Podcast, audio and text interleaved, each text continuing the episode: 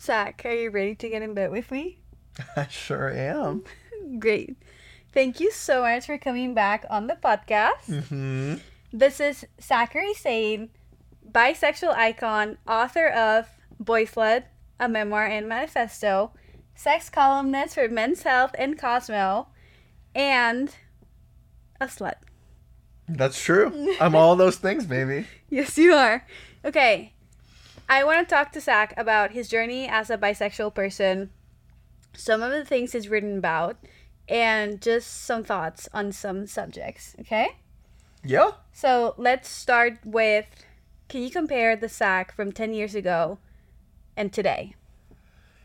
It's it's wild that I haven't been asked that question before for all the podcasts that I've done. Um he's different. I can tell you that much. He's grown a lot. I think 10 years ago, 22, uh I was still in the closet.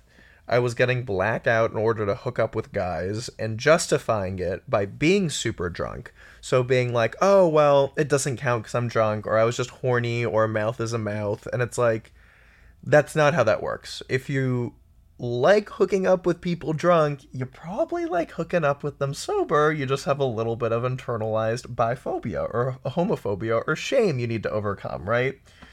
And I'm I, I feel like infinitely happier than I am now than I was back then. I think I was confused about my identity. I felt like I didn't have a community. I felt I didn't know who I was. I wasn't sure like if I was gay or straight. So I didn't even know, like, I wanted to have a partner, but I didn't even know who I should ask out on a date. Should I be asking a man out on a date or a woman out on a date? Like, I couldn't even know how to pursue love and relationships and connections. And this really kept me up at night. You know, I had to spend a lot of nights, like, tossing and turning. And, like, I felt like I was like an AI robot that just gained sentience, being like, who am I? What am I? So, like, it, it was it, it was hard and, and i'm really happy to see you know as i uh, answer this like I'm, I'm really proud of myself i'm really proud of the amount of growth that i've had and that's this has taken a lot of time and effort and work and introspection and it's good to know that it does pay off That's so nice. Okay. I'm also proud of you. thank you honey i appreciate it What about the Zach from today with the Zach that you think you'll be or hope to be in 10 years? It- it's i don't even know. You know what i mean? If you asked me 10 years ago would i be doing this? I thought i was going to be working at the bottom of a dingy lab doing like classic clinical research and instead i'm in bed with you. So you know it, it's quite different. So it's it's really challenging to predict considering how much i've i've grown and changed in the past decade. However you asked a question. Let me do my best to answer it. Um I bet you I'll be pretty similar. You know what I mean? I don't think we're going to see that level of growth I had from 22 to 32, from 32 to 42. I think I hope to be a little bit further along in my career where I have, I mean, my columns are great and I'm very, uh, without, uh, you know, humble bragging here. He's what I mean? great. No, You know, he's I- great. I'm very honestly. accomplished in where I am now, Yeah. but I would love to have written some more books. I'd like to be a little bit more, uh, financially stable, which also has to do with the fact that I spend frivolously and love going to concerts and I love going to strip clubs. So that's on me personally, and I understand that. But, But, that's like- your lifestyle. You want to be able to Yeah, and I do it, and I, yeah. exactly, I want to be able to do that. Um, I, yeah, and I think just expanding a little bit from what I'm doing now in terms of career wise, where it's not just going like I wrote this memoir. I, I can't write a memoir every year, uh, nor would I want to. Like I said what I wanted to say in my book. I said what I wanted to say in Boy Slut. Maybe ten years from now I can talk about the next ten years like how that things have changed. But I, I I just hope I keep going in the direction that I'm going continue with work, continuing getting better with every single relationship. Of course, even though, you know, I'm a relationship expert, I still struggle in my relationships. I still struggle with communication. I'm still not perfect. Yeah. So just constantly improving where I am with my partners and hopefully being in a relationship um more of a long-term relationship and stable relationship when I'm like 42 sounds sounds nice and I'd like to have that for myself. Okay, let's talk about you settling down or having a longer term relationship because you mentioned a lot in your book, and I think I've heard you say it a few times that it's very important to you to settle down with a man, a bisexual man, because that's for you for your queer identity. Why is that so important for you to feel queer? It's I mean it's interesting and while I haven't necessarily changed my belief on that, like I think maybe I'm being a little bit more open now than I used to be, but I think first things first, I've had the healthiest relationship with other bisexual men. And I don't think that's an accident. I think when we relate to each other's experiences, uh, w- when we have similar mindsets in the way that we approach the world, we're very much just on the same page. And that that's nice. You know what I mean? So if I've had these consistently healthy, happy relationships with bi men, I think it's a great thing to pursue and recognize that about myself. You know what I mean? I also like for me, it's really important to be perceived as queer. And it's a little sad that that's the case, right? Because I'm equally as bi, I'm equally as queer if I'm in a relationship with a woman. That doesn't mean I'm any less queer or bi, but the way I'm perceived is different. You know, and I like going out to gay spaces. I like going out to the Eagle or male sex parties, and I want to be able to bring my partner to that. You know, my primary partner, my boyfriend, husband. And of course, you know, I could be dating a woman and she has her own lesbian parties and I go to my own gay parties, uh, but like I want to be able to share that with them. However, you know, the more confident I feel in my bisexuality, the more I'm like, you know what, I'm still bi regardless. Yes, there will be some additional challenges, some spaces I won't be welcome in the same way, but if I end up falling in love with a woman and that's where I go, I'm not going to be like, well, no, because that because you're not a man, I'm breaking up with you. Like no, that's not it, but as I am purposely pursuing people and deciding who I go out on dates with, okay, well, let's try to prioritize bi men. You know what I mean? Like, let's put myself in that situation. Okay. What are some things that make you feel extremely bisexual? Like, what affirms your bisexuality when you do what? Uh, honestly, while I'm like fucking a woman while getting fucked by a dude at the same time, I think there's nothing more bisexual than that. I think that's the pinnacle of bisexuality. And obviously, yes, it's hot, it's kinky, but like, jokes aside, it actually is quite affirming. You know what I mean? Like, when I have sex with a, you know, a, a 250 pound hairy muscle bottom, I'm not like, oh, this is very bisexual. I'm like, this is some gay ass shit. That's what I'm doing. You know what I mean? When I'm having sex with a woman, I'm like, this isn't bisexual. I, I feel like, you know, it's straighter version. So, like, this is a way to feel particularly bi while doing it. Um, and again, I, I think the other elements where I feel particularly bi is when I'm surrounded by my bi friends. You know what I mean? And the importance of community where it's like, oh, I'm not picking to go to a gay club. I'm not picking to go to a straight club. I'm not hiding one half of myself or putting on yeah my straight hat or bi or gay hat like when i'm actually just like oh this is all of me i'm expressing all of my bisexuality the other people here understand my experiences and share in it then i feel very affirmed as a bi person okay how do you live so authentically it's what i look up most about you i think it's so admirable I have such a hard time doing it. I still hide certain parts of myself with some people in my life. Like, what is your advice for people to be more authentically them? It's yeah, and I don't want to make it like. Of course, there are things that I keep private. You know what I mean? Yes, I'm authentic. I'm very much who I am. What you see is what you get. Uh, I remember I felt like when you first met me after being knowing me online, you were like, you know what? He's exactly who I thought he would be. Like, it wasn't like you were meeting someone new. You're like, no, yeah. this is this is Zach. This makes sense. Um, it, it, it's it's so funny because in the beginning, it seems like it's so much harder to live authentically, and then once you actually start doing it, it actually is easier and you are so much happier and you're so much more fulfilled. And I'm not going to say there are not challenges. Of course, we live in a fucking homophobic, biphobic, transphobic, sexist, racist world.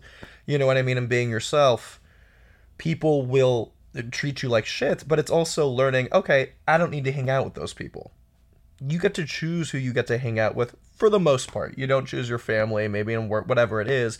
But in the places that you can choose your friends, like prioritizing and having people that allow you to to live authentically. And I've surrounded myself with people who love the real me, where I get to be the real me, and that's allowed me to be the real me. So the importance of finding that friend group, or as queer people we often say chosen family, um, is vital in being able to authentically be yourself. You wrote an amazing article on your zine that speaks about if you state clearly, we're having something casual and it's clear and you've said it multiple times, and yet you still do a couple things like holding hands, going on cute dates, or calling each other pet names. Um, what is your deal about with that? What is I your deal- agree. I agree with what you said, but I want you to tell them because some people would say that no, you're leading them on because yes, you said you wanted something casual, but at the same time you're doing everything that people do in committed relationships. Yeah. But if you state it clear enough, then what speaks louder, your actions or your words?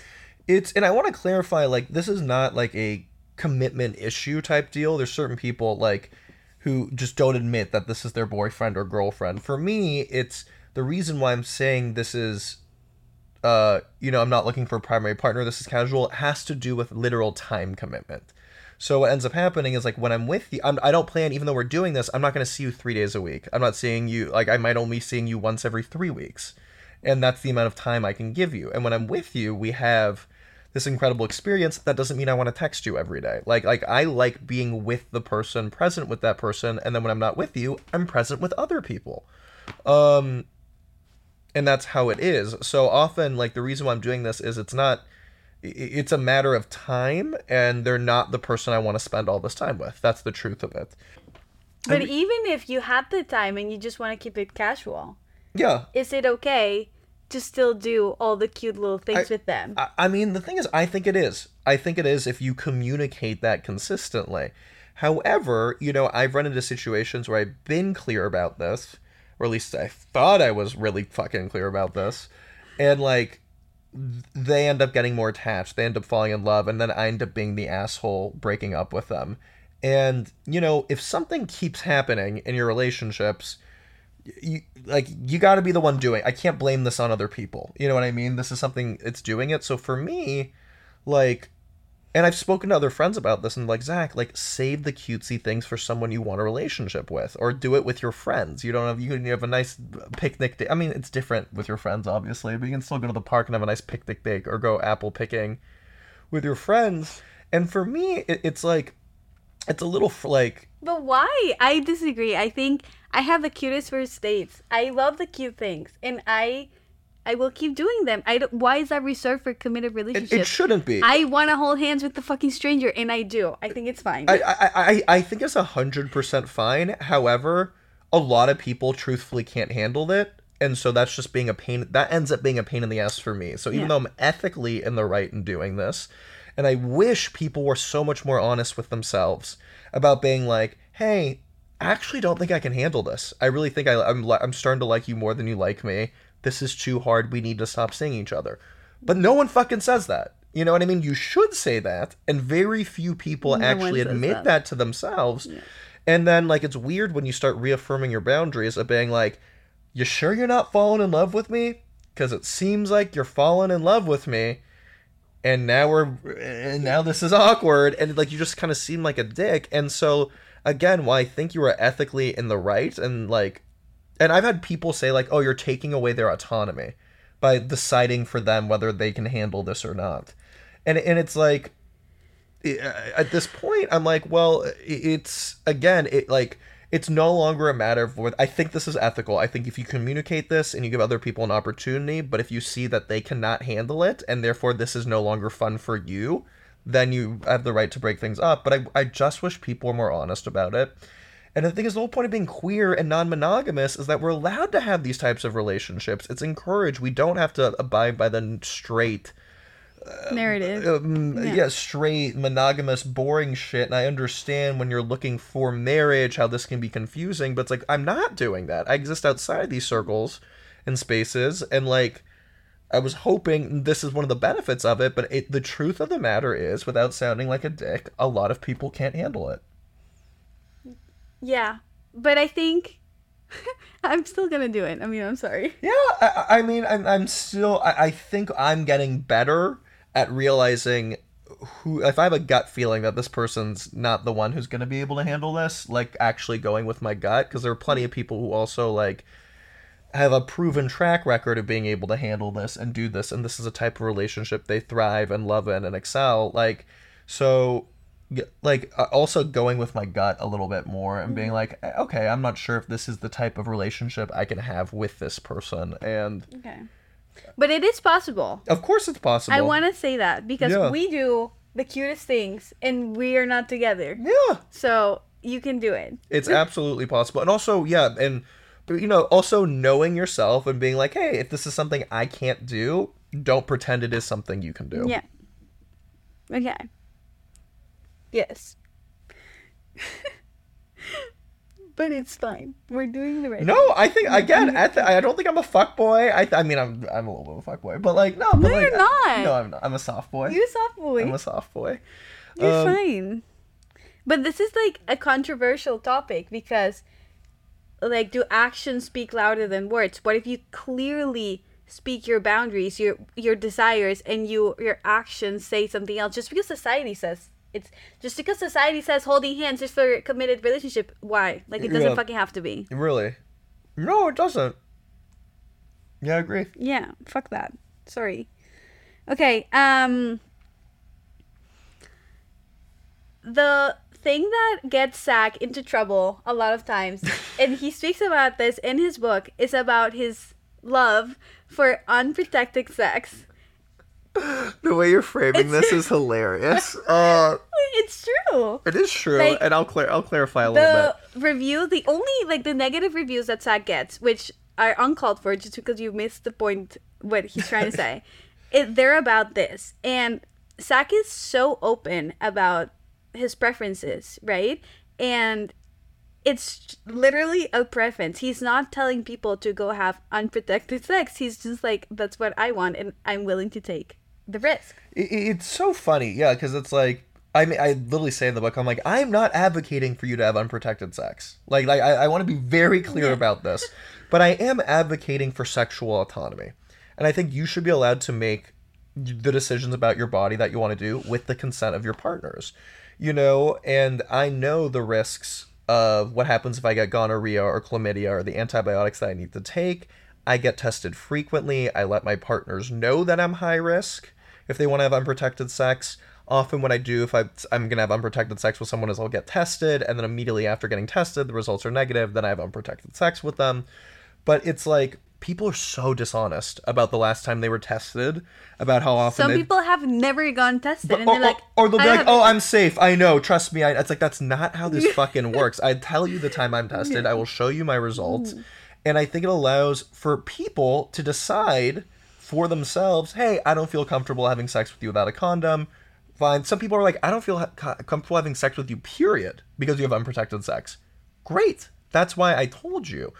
Um, and obviously there's different risks for men or you know for uh, people born male versus people born female like I, it's a lot easier stis on penises than they are on like vaginas there are potential more serious side effects of vaginas but like you are allowed to take this risk and also this idea the people who come for me i'm like are you telling me you have protected sex every single time like like yeah, the double standard this. like, of course they don't.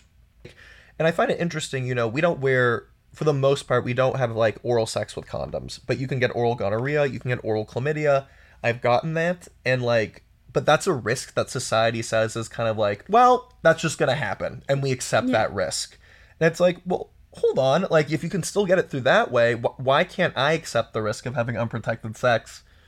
with that and like people sometimes will use like the antibiotic res- oh well you're gonna get antibiotic resistance and i'm like th- that i i theoretically is an argument that's valid but it's actually not because the way the cdc actually recommends um it, it- they literally the cdc recommends treatment upon exposure uh, because they're afraid people are not going to come back in if they're positive, which means so many people are taking antibiotics that do not need it.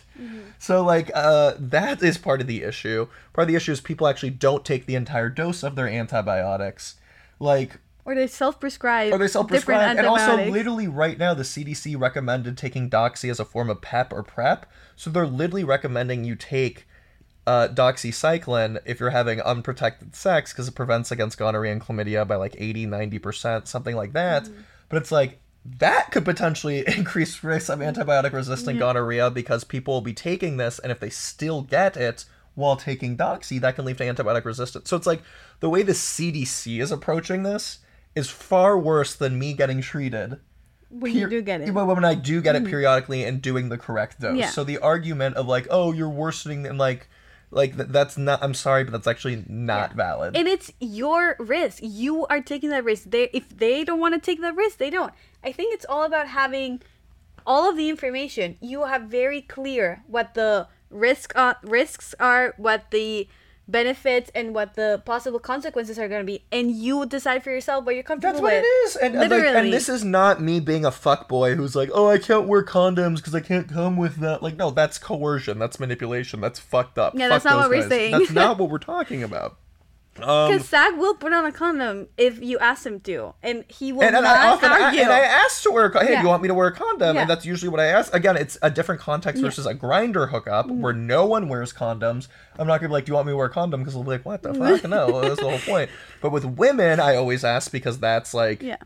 i- that's more of a standard feel in that you situation. you didn't even ask me the first time we had sex. Like it wasn't even a conversation. Like you know, I just grabbed a condom. Yeah, yeah, you just did. Like it's Because also, I'm not asking people who I've like. Usually, for me to have unprotected sex with you as a woman, I'm not doing it the first time we have sex. Yeah. Like this means we like we do know each other. We've discussed it. We've spoken about it Mm-hmm. prior. I don't want to be like right as we're about to start having sex, Yeah. being like, "Do you not want to wear?" Like, no, no, no. This is something we've had sex a Mm-hmm. few times. Here's where I am. Do you want to start wearing not wearing a condom? You know, it's a conversation. It's not something that's happening right beforehand yeah. but it's yeah people get very upset uh i think and i think a lot of that comes from honestly sti shaming. I think there's a lot of i think there's a lot of sex negativity that comes in this. I think there's a lot of slut shaming. Um and again like part of this is also knowing the level of risk that you're taking which speaks to the need of better it. sexual education and Yeah. sexual health. So you actually know the risk that you're taking. The number of people who do not know that you can get oral gonorrhea is insane who are not getting purposely swabbed in their Yeah. mouths who are Yeah. not getting purposely swabbed in their assholes True. Like- even when people get tested, I'm like, oh, did you get throat swab? What's that? They, they don't even know. Yeah. But it's like I feel like I am so educated, so honest, so transparent, giving people autonomy, respecting my own sexual autonomy.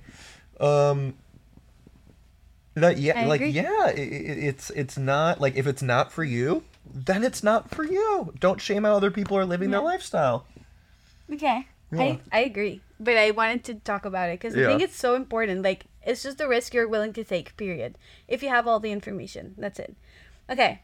On a lighter note, Mm-hmm. tell us about kinks you've recently discovered you had and how you came to figure this out.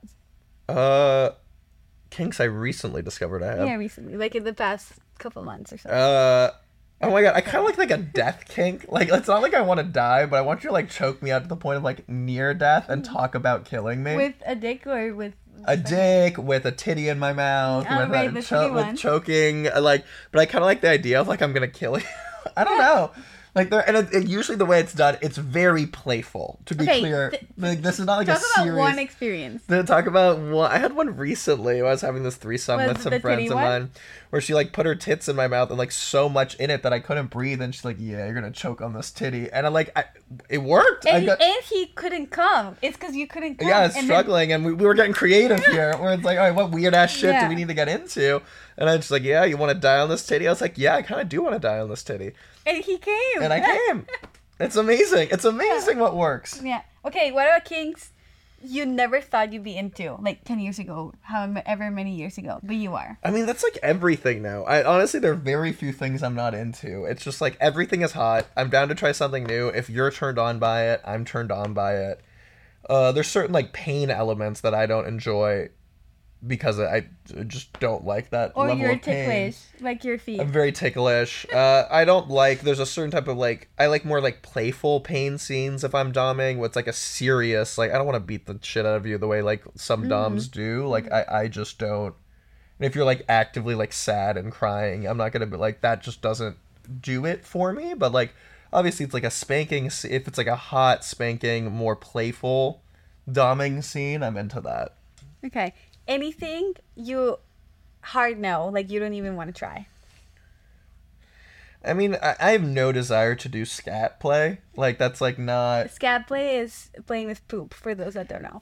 Um, I mean, it's also like uh, the number of times someone has shat on my dick or I've shat on their dick. You know, it's just like that's the thing But, of but anal. that happens. Yeah, that's anal. That's not like a purposeful Yeah. thing. At least they maybe did it on purpose because they were into it. I don't know, but like um, like I have no idea to uh, no desire for it. Um, again, like who the fuck knows what if so a partner's super into. I'll I- ask you in five years and we'll talk. Yeah, like I don't know, but that that one's it. Just really, I really don't see it doing anything for me. What about knife play? Have you oh blood play? Have you done? I've done blood that? play. Mm-hmm.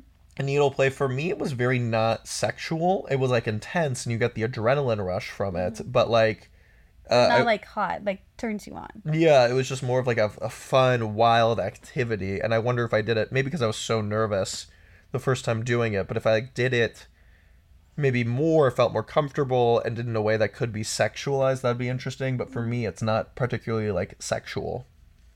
Okay. You sell a very specific brand. You know what you sell, you know what kind of content you put out there. It's for a very specific reason. This is what you want to sell. But are you happy with the ideas that people have of you? Um, yeah, yes and no. Uh, you know what I mean? Like, I, again, I am an authentic self, but like my social media, my book, well, my book is actually definitely a lot more of me, but like my social media, it's one aspect of me. It is my sex life. It is that, and I think the one thing, and when you have a brand, you know, you promote this one. You're promoting one aspect of yourself. You are the bisexual. You're the slut. You're whatever it is. So I understand it, but I think the one thing that's a little bit can be a little bit frustrating is when people don't realize like there is more to me than like sex and writing and that I'm like a normal human being who goes through normal struggles and has like a regular life as well. Um and so just seeing me as being multifaceted, but again at the same time I don't necessarily present myself as being multifaceted. So that's I'm, I'm doing this to myself in a way. Yeah, and you're okay with that. Yeah, that's a choice that I've made. Okay. Um Okay, I need to talk about this because I read it in your zine and I've been obsessed ever since. You have the ability to come without touching yourself. I need to know how you discovered this and I need you to tell everyone how you do it. First of all, th- this is not something I can control. Like this is not like like it, it has just happened a few times, and it's literally I was I think I'm just so fucking turned on. Okay, but how did it happen the first time? I was getting I had my head over this bed. This bed. This bed, yeah, this bed's disgusting. I don't know why you're lying in it. Like they should these sheets should be okay, burned. stop. Just tell, just tell the story, Zach. Um, wow, sex phobic, whorephobic, sex Uh, negative. germ phobic, thank you. I'm canceling Alexa. Yes, dry cum phobic. I did- actually, I did just clean my sheets yesterday. You lucked out. Yeah. Because otherwise, You, you be, uh, be cancelled. this would be you, you get some disease walking out of this bed. It's like um Just tell the story, babe. okay, so I like literally I was blindfolded. I left my door unlocked. Okay. Uh, and had a stranger with a massive penis come in, and I had my head over the bed, and he just like throat fucked me. On your back. Yes, I'm on my back with my head over the b- side of the bed, and then he's just like, and I can't even see him, and I just hear him like I hear the you- door lock Did and you unlock. ever see his face, or did you only see his penis? Well, I didn't see anything until I took off the eye mask in the end, and then I saw it. no, saw but his like face. initially, just his dick, or did you see his face, like before you? Oh no, I think it was a Grindr thing. So Yeah, so or just his or, or sniffies. Um, so just his dick. Right. I didn't even ask to see his face. I didn't care what his face right. was. Um, Okay, so you were blindfolded. Door was unlocked, open. He came in. sees No, me. nothing was said. nothing was said. He sees me naked, and I just Yeah. hear him drop his pants, stick his dick in my mouth, and he was just going to town, and I was just so turned on. Were you were you breathing? Could you breathe? No, also the the choking, the, The death- choking the definitely helps me. The choking definitely helps me come easier and quicker. And I think the part of just like, yeah, like the moment I came is when I literally like could not breathe, and he was coming down my throat and like holding me there, and then I came to and like squirted, just like on my back. And you were not touching yourself at any point. Okay, I maybe touched good. myself like in the beginning, but then I'd probably I at this point I'd like had to like hold on for You were dear surviving. life. Yeah, Yeah, this is were survival. So I hadn't touched myself for like a couple minutes. But Yeah. like in the beginning, like yeah, I'm stroking myself until it gets Okay. intense, and then Yeah. I'm like grabbing his like ass to Right. like, you know, try not to die here. Right. And you came. Yeah. Okay, and the other times was it also while gagging on a dick? I so this only been like three times, and all of them have been in this context. Uh, on this bed. yeah, this again, gross bed. It's um, and again, it, it's just like usually it's like I've been horny all fucking day. I haven't come for a couple days. I've been messaging with guys and like nothing's coming to fruition, and I've just like been hard all fight. It's like a day. It's not like oh I just came an hour earlier. It's like I've just been so horny all day, and this is like a very uh, rewarding culmination, if you will. Well, remember. Well, no, because remember the uh Floridian daddy. oh my god, that was funny. You also came. Were you touching yourself then? yeah, well, yeah, Okay. yeah. But you okay? But having a dick, gagging on dick, is like very Hot. arousing for you. Yes. Okay. And usually they're like a that's like most guys are like afraid to go as hard as I'm like you can go harder Yeah. and then they get like a little weird and then the some guys who do it so hard are like okay now I'm actually afraid Mm-hmm. it's uh, now okay this guy might actually kill me but that's always the hottest if as long as I if I do die gagging on dick please know like I died doing what I love Okay. a life well spent Any tips, or have you ever tried to come like without touching yourself in any other ways, or not really? Um, uh, smoking weed helps. Okay. Like, cause I get super fucking horny. Like, if I have like an edible too, like all of a sudden I'll be lying in bed playing chess or reading or whatever, watching TV, some nonsense, and then I'm like rock hard, and I've like tried to just like watch porn and like, essentially Yeah, like true. do a little. Maybe I'll jack off just a little bit just to do it and just kind of almost practice doing it. It's Yeah. kind of like a fun thing I used to do. I've not done that in a while, Okay. but just like a fun thing. Okay, but so no tips if people want to accomplish this, except to survive and like gag on dick and. Uh, well, I, to each to each Yeah, their own. To each their own. I, I Okay. can't. I, what works for me is probably not going to work for you. And again, I I'm not recommending this for you. Uh, It's always a choose your own adventure Yeah. with me. Okay. Do you think you are a good lover, and why? And how can someone become one? I, I hope so. My God, uh, I say my career is dependent upon this. Um, I, I think the few things that help me is number one, I communicate. I'm very good at breaking awkward tension because sex can be awkward and you're nervous, and I'm just kind of like smiling and checking in and almost so confident and kind that it makes them feel comfortable. So that creates a better sexual experience versus sometimes, you know, when I was younger, if they're awkward, well, then I'm awkward, and now this is an awkward sexual experience. But I've kind of learned how to make things less awkward. Um, I think owning your desires and not being able afraid to speak up. Oh my god, it'd be so hot if you did X, Y, Z. Because it's like, for me, it's almost like the more turned on I am and the more I'm enjoying it, the more my partners are enjoying it, and vice versa. If they tell me I really get turned on when you do this, I'm doing this. I see the moaning and pleasure that turns me on. So not being afraid to advocate for what it is that you want to do. I'm also good at setting up kink scenes beforehand, so that's just a fun thing to be like, hey, let's do this. I want to try something new. I'm very good at trying new things. Um, but I, I think a lot of it is, and it's tough because like a lot of it is somewhat intuition. It's reading this person's body language. It's re- it's seeing their facial expressions. It's see like, and it's tough to kind of teach those. And yes, of course, we talk about enthusiastic verbal consent, which you need, and that's important. But like, it's like you still need to be able to pick up on social cues. You know what I mean? You still need to read those things and say, okay, they're not really. Hey, what else can I do for you? Because it doesn't seem like they're enjoying what it is that I'm doing. What would really turn you on? Whatever it is. So yeah, it's having that confidence, knowing what you like, advocating for it, and then also try to see what your partner's into. Okay, let's talk about labels. Because I think some people that have chosen a label are very hesitant to explore outside that label just because they're scared of what people might think or that they'll need to change their label. Yeah, I, I think labels should not be limiting. The whole point of labels is that it describes you, it's expansive, it's something that's helpful and affirming to you. And the thing is, it's not helpful and affirming to you. That's why a lot of people don't do labels. They feel limited by it. But a label should be, you know, more so describing your behavior than and your sense of self and identity than limiting of it. Where it's not like, oh, because I'm gay, I can't explore doing this. Because I'm straight, I can't explore doing this. Like, you should always be allowed to explore and knowing that, you know, if you're a guy that hooks up with another guy, decides it's not for you, that doesn't make you any less straight. You know what I mean? One single action does not dictate your sexual identity. Um so yeah, if if the word is helpful and validating, if it makes you feel a part of a community, helpful. I love bisexual because I think it's such an inclusive term.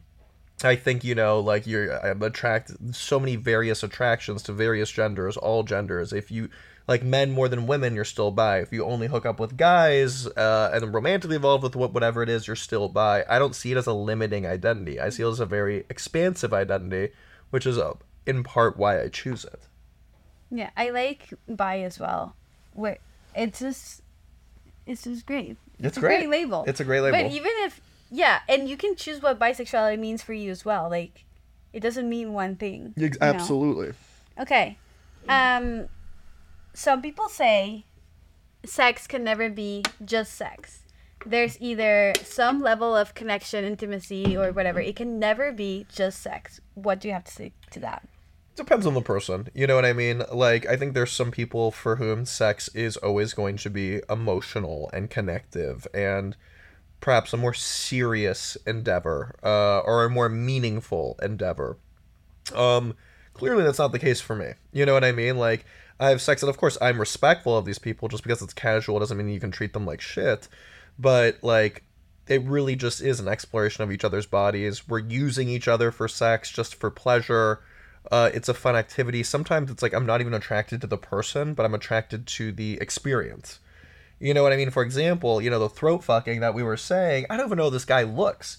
So it's not about, oh, this guy was so hot and I was turned on by him. It wasn't like, oh, we had this deep connection. It was the fact that it was just wild and anonymous and an adrenaline rush is what turned you on or what turned me on. And so it really, this is something you need to describe, figure out for yourself. Are you someone where sex really is always going to be meaningful? If so, then maybe having casual sex or one night stand isn't for you. If it's someone where, you know, you I have meaningful sex and deep sex and the I love you sex, but that's one type of sex for me. I also like the anonymity, I also like the casual, I like friendship, I like kink. So like understanding what different types of sex are for you and being able to engage in them in different ways. I love that. Yeah, and it also it's also like if sex always means something for you, if sex is deeply intimate and you can only do it with people that you love, that's fine. Of course it's fine. Yeah, yeah. and just and don't try to push yourself to being like, "Oh, that's not being sex positive," or "Oh, I haven't done."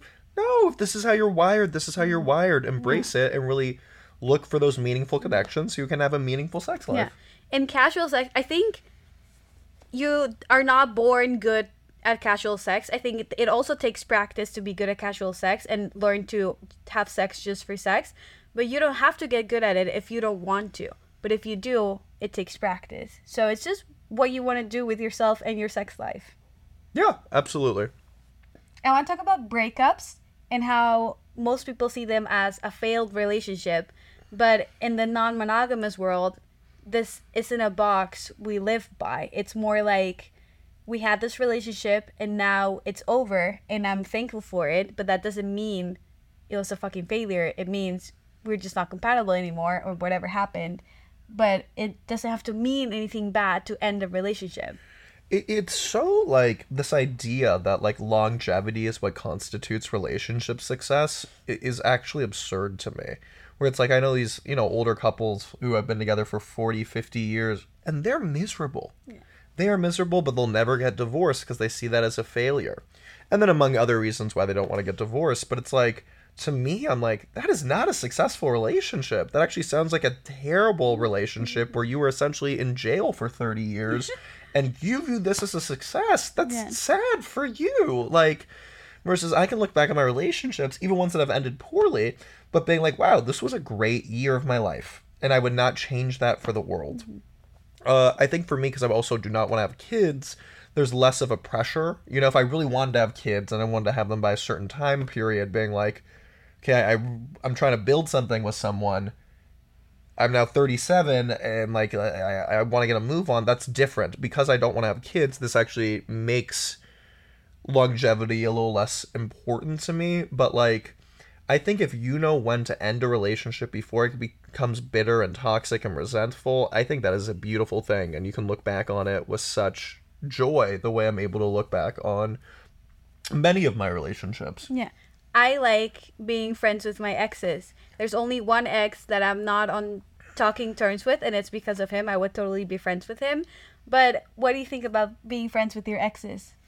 Again, it's up to you. You know what I mean? I think some people are cut out for it. I think some people are not cut out for it. But it's possible. Of course, it's possible. Um, I think some people are quick to do it in a way that's like, don't talk for six months, then try to be friends, but they try to be friends immediately afterwards. It's because they're maybe hoping they get back together. There's still feelings involved. They're not willing to let go. They're hoping for a level of closure that you cannot get closure from the other person. You get it from yourself, my dude. Like, that's not, uh, don't expect this from someone else. So I think sometimes we're too quick to try to be best friends, and we often see it as like a sign of maturity. Where it's like, oh, we had a healthy breakup. It's because we're mature and we can be friends. And I'm like, just breathe. Take a step back. If you guys are going to be each other's life for the next 30 years, waiting three months does not matter.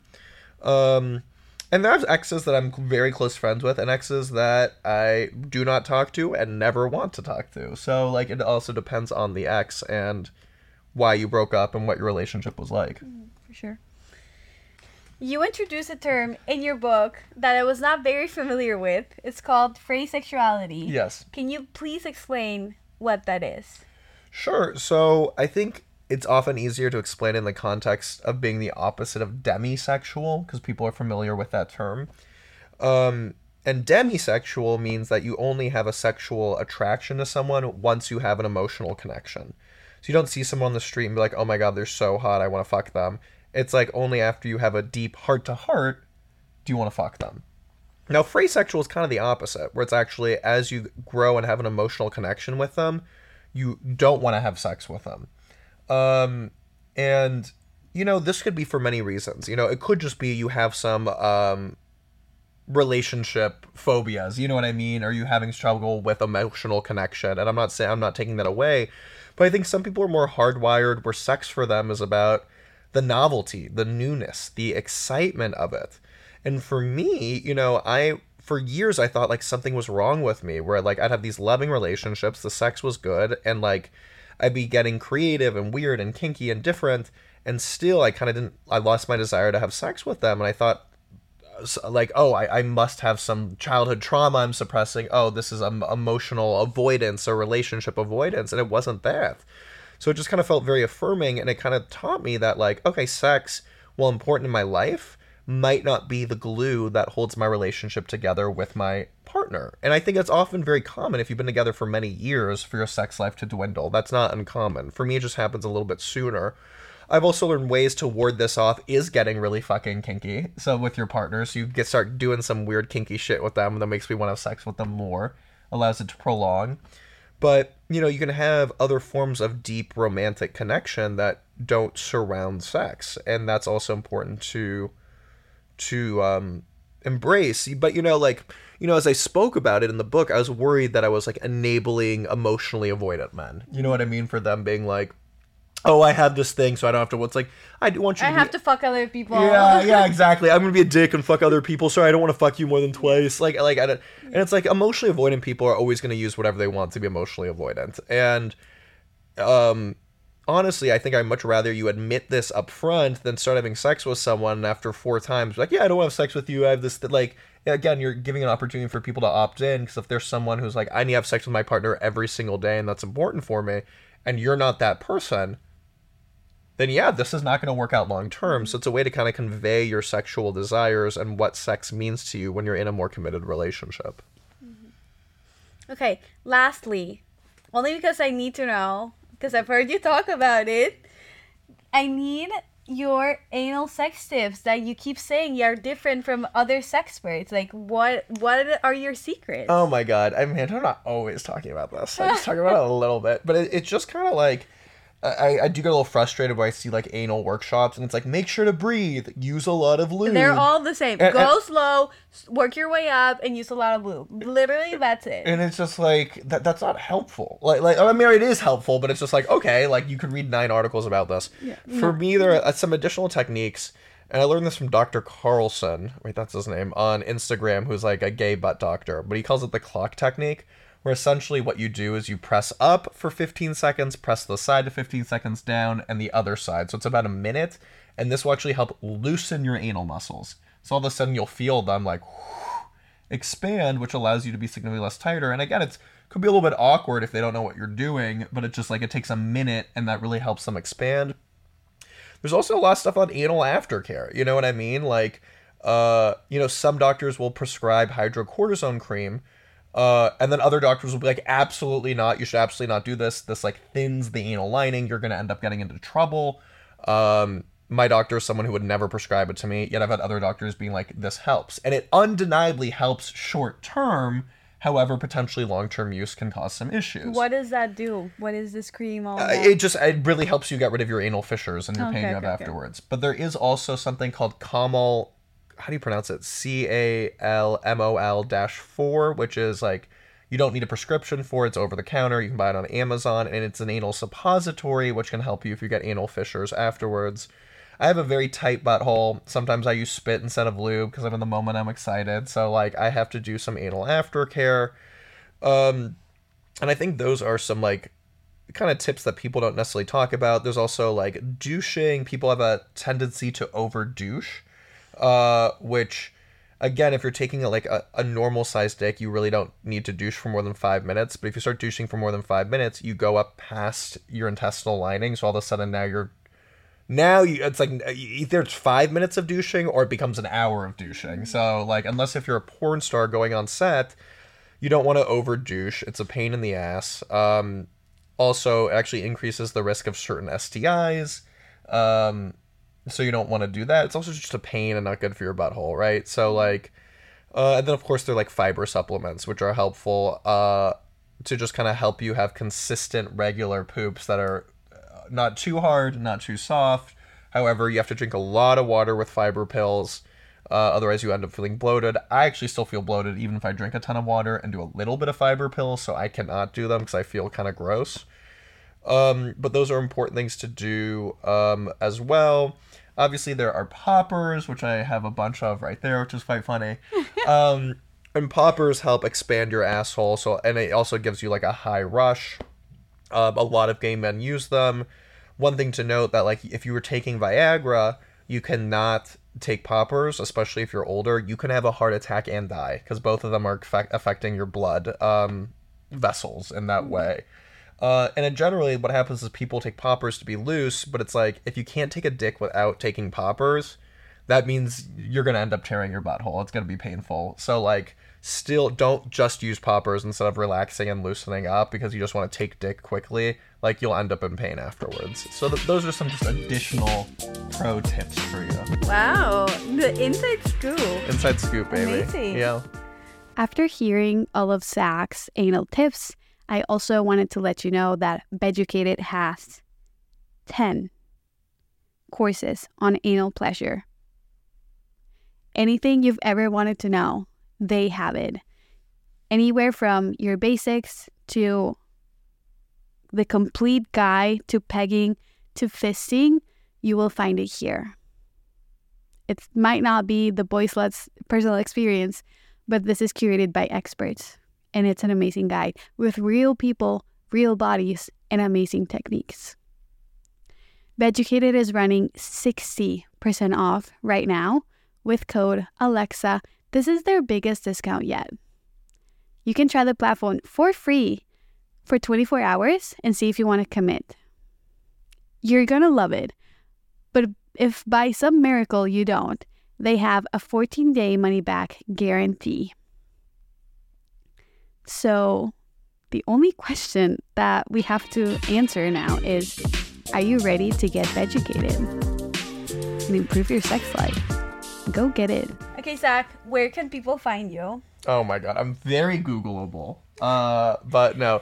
So- He's literally famous. He gets stopped on the street whenever we're together. Oh my He- God. everyone knows who he is. Oh my god, and It's I, insane. I pay them so much money. I pay these like hired actors to be like, can you just stop me on the street when I'm with Alexa? you already had me. You didn't have to impress me, Zach. Oh, thank you, honey. Um, so Zachary Zane underscore on Instagram. Uh, I post a lot there. My website zacharyzane.com. And of course, Google Boy Slut, one word. Um, and you can buy my book on Amazon, at bookstores, at libraries, everywhere. I also have that nonfiction erotica zine, also called Boy Slut, which is either very good marketing and branding or extremely confusing. Uh, but that's like non-fic, like real sex stories that me and other writers write. It is So so, fun. it It's hot. so it is horny. hot. You will jack off to it. People love telling me exactly where they came, and I'm like, oh my god, thank you. Um, and yeah, that's kind of the main stuff. But Google Zachary Zane, Google Boy Slut, and you will uh, find all about me. Amazing. Okay, Zach. What is something you wish more people knew about you or asked you more about? Oh my goodness. I feel like people know too much about me. They know plenty about me. No less about me. No, I've done that to myself. Um, what I wish they knew more about me. Uh, so I don't, I don't, I don't know if I wish. I, I'm just gonna share this. I don't, I don't, I don't know exactly how to answer this question. Uh, so I recently won a chess tournament. It was my first one that I did in person, and I have a little trophy. Okay, che- uh, Zach is amazing at chess. I've watched him play chess and it's mesmerizing. It's so fun. I love chess, and the reason why I almost started doing it, it was it was really helpful for my anxiety. Like literally, if I was getting anxious about something, to play a ten minute game. So I have ten minutes, he has ten minutes, twenty minutes, where I can literally only focus on one thing. It requires so much attention and focus that it gets me to focus on something instead of my anxiety or my anxious looping. And then 20 minutes later, I come back to that problem, being able to breathe, no longer being as anxious. So it was like this therapeutic tool for me. But after, as a very anxious boy, I played a lot of chess and I actually got quite good at it. So this was my first tournament and I actually won the championship league. So I was very, very excited and very motivated to start competing more. Aw, that's amazing. Okay, what is something you wish more people did? Oh my god. Um, I feel like I answered this already. Yeah. I'm trying to answer a new one. yeah, you have we- to do a new one. I have a new one because I was in the last episode too. I just wish people were more honest about their desires, uh, and I like to themselves and to their partners, and just I find it so sexy and so empowering when people just own what it is that they like in any capacity, whether it is sex, whether it is chess, whether it is art or this, and being like, yeah, proud to own who they are. okay, and something you wish people did less. Oh my god. Um I I wish people would on gay hookup apps not say that they are coming over and then immediately block you after you've been waiting for them for an hour and you're like, "What the fuck, dude? You said you were on your way and I stayed up an hour to fuck you and now you literally blocked me for no goddamn reason after we've been texting this whole time." That sounds like a fresh wound. And, uh, I mean, it doesn't happen to me that often. It happens to some friends, like very frequently, to the point that like I would cry. Uh, it does not happen to me as often, but it definitely does happen, and it's just like, wh- why do you, like? Frustrating. Yeah. fr- I don't know if what happened was like, oh, he was messaging a few guys, and he decided to go with the guy he was more attracted to, mm-hmm. and therefore he's like, oh, sorry, instead of canceling, being like, mm-hmm. hey, he just like blocked, but it's just like you said you were on your fucking way. You also have my address, and I hate that. Yeah. Where it's like, oh god, now you know where I live. Mm-hmm. Um, so don't be a flake. That's I wish people were less of Less flakes. flaky. Yeah, Okay. Well, thank you so much for coming mm-hmm. again. I appreciate my it. pleasure. Always. Are you ready to turn off the lights? I'm so ready. Good. we did it. Oh my god. Okay, turn on the AC.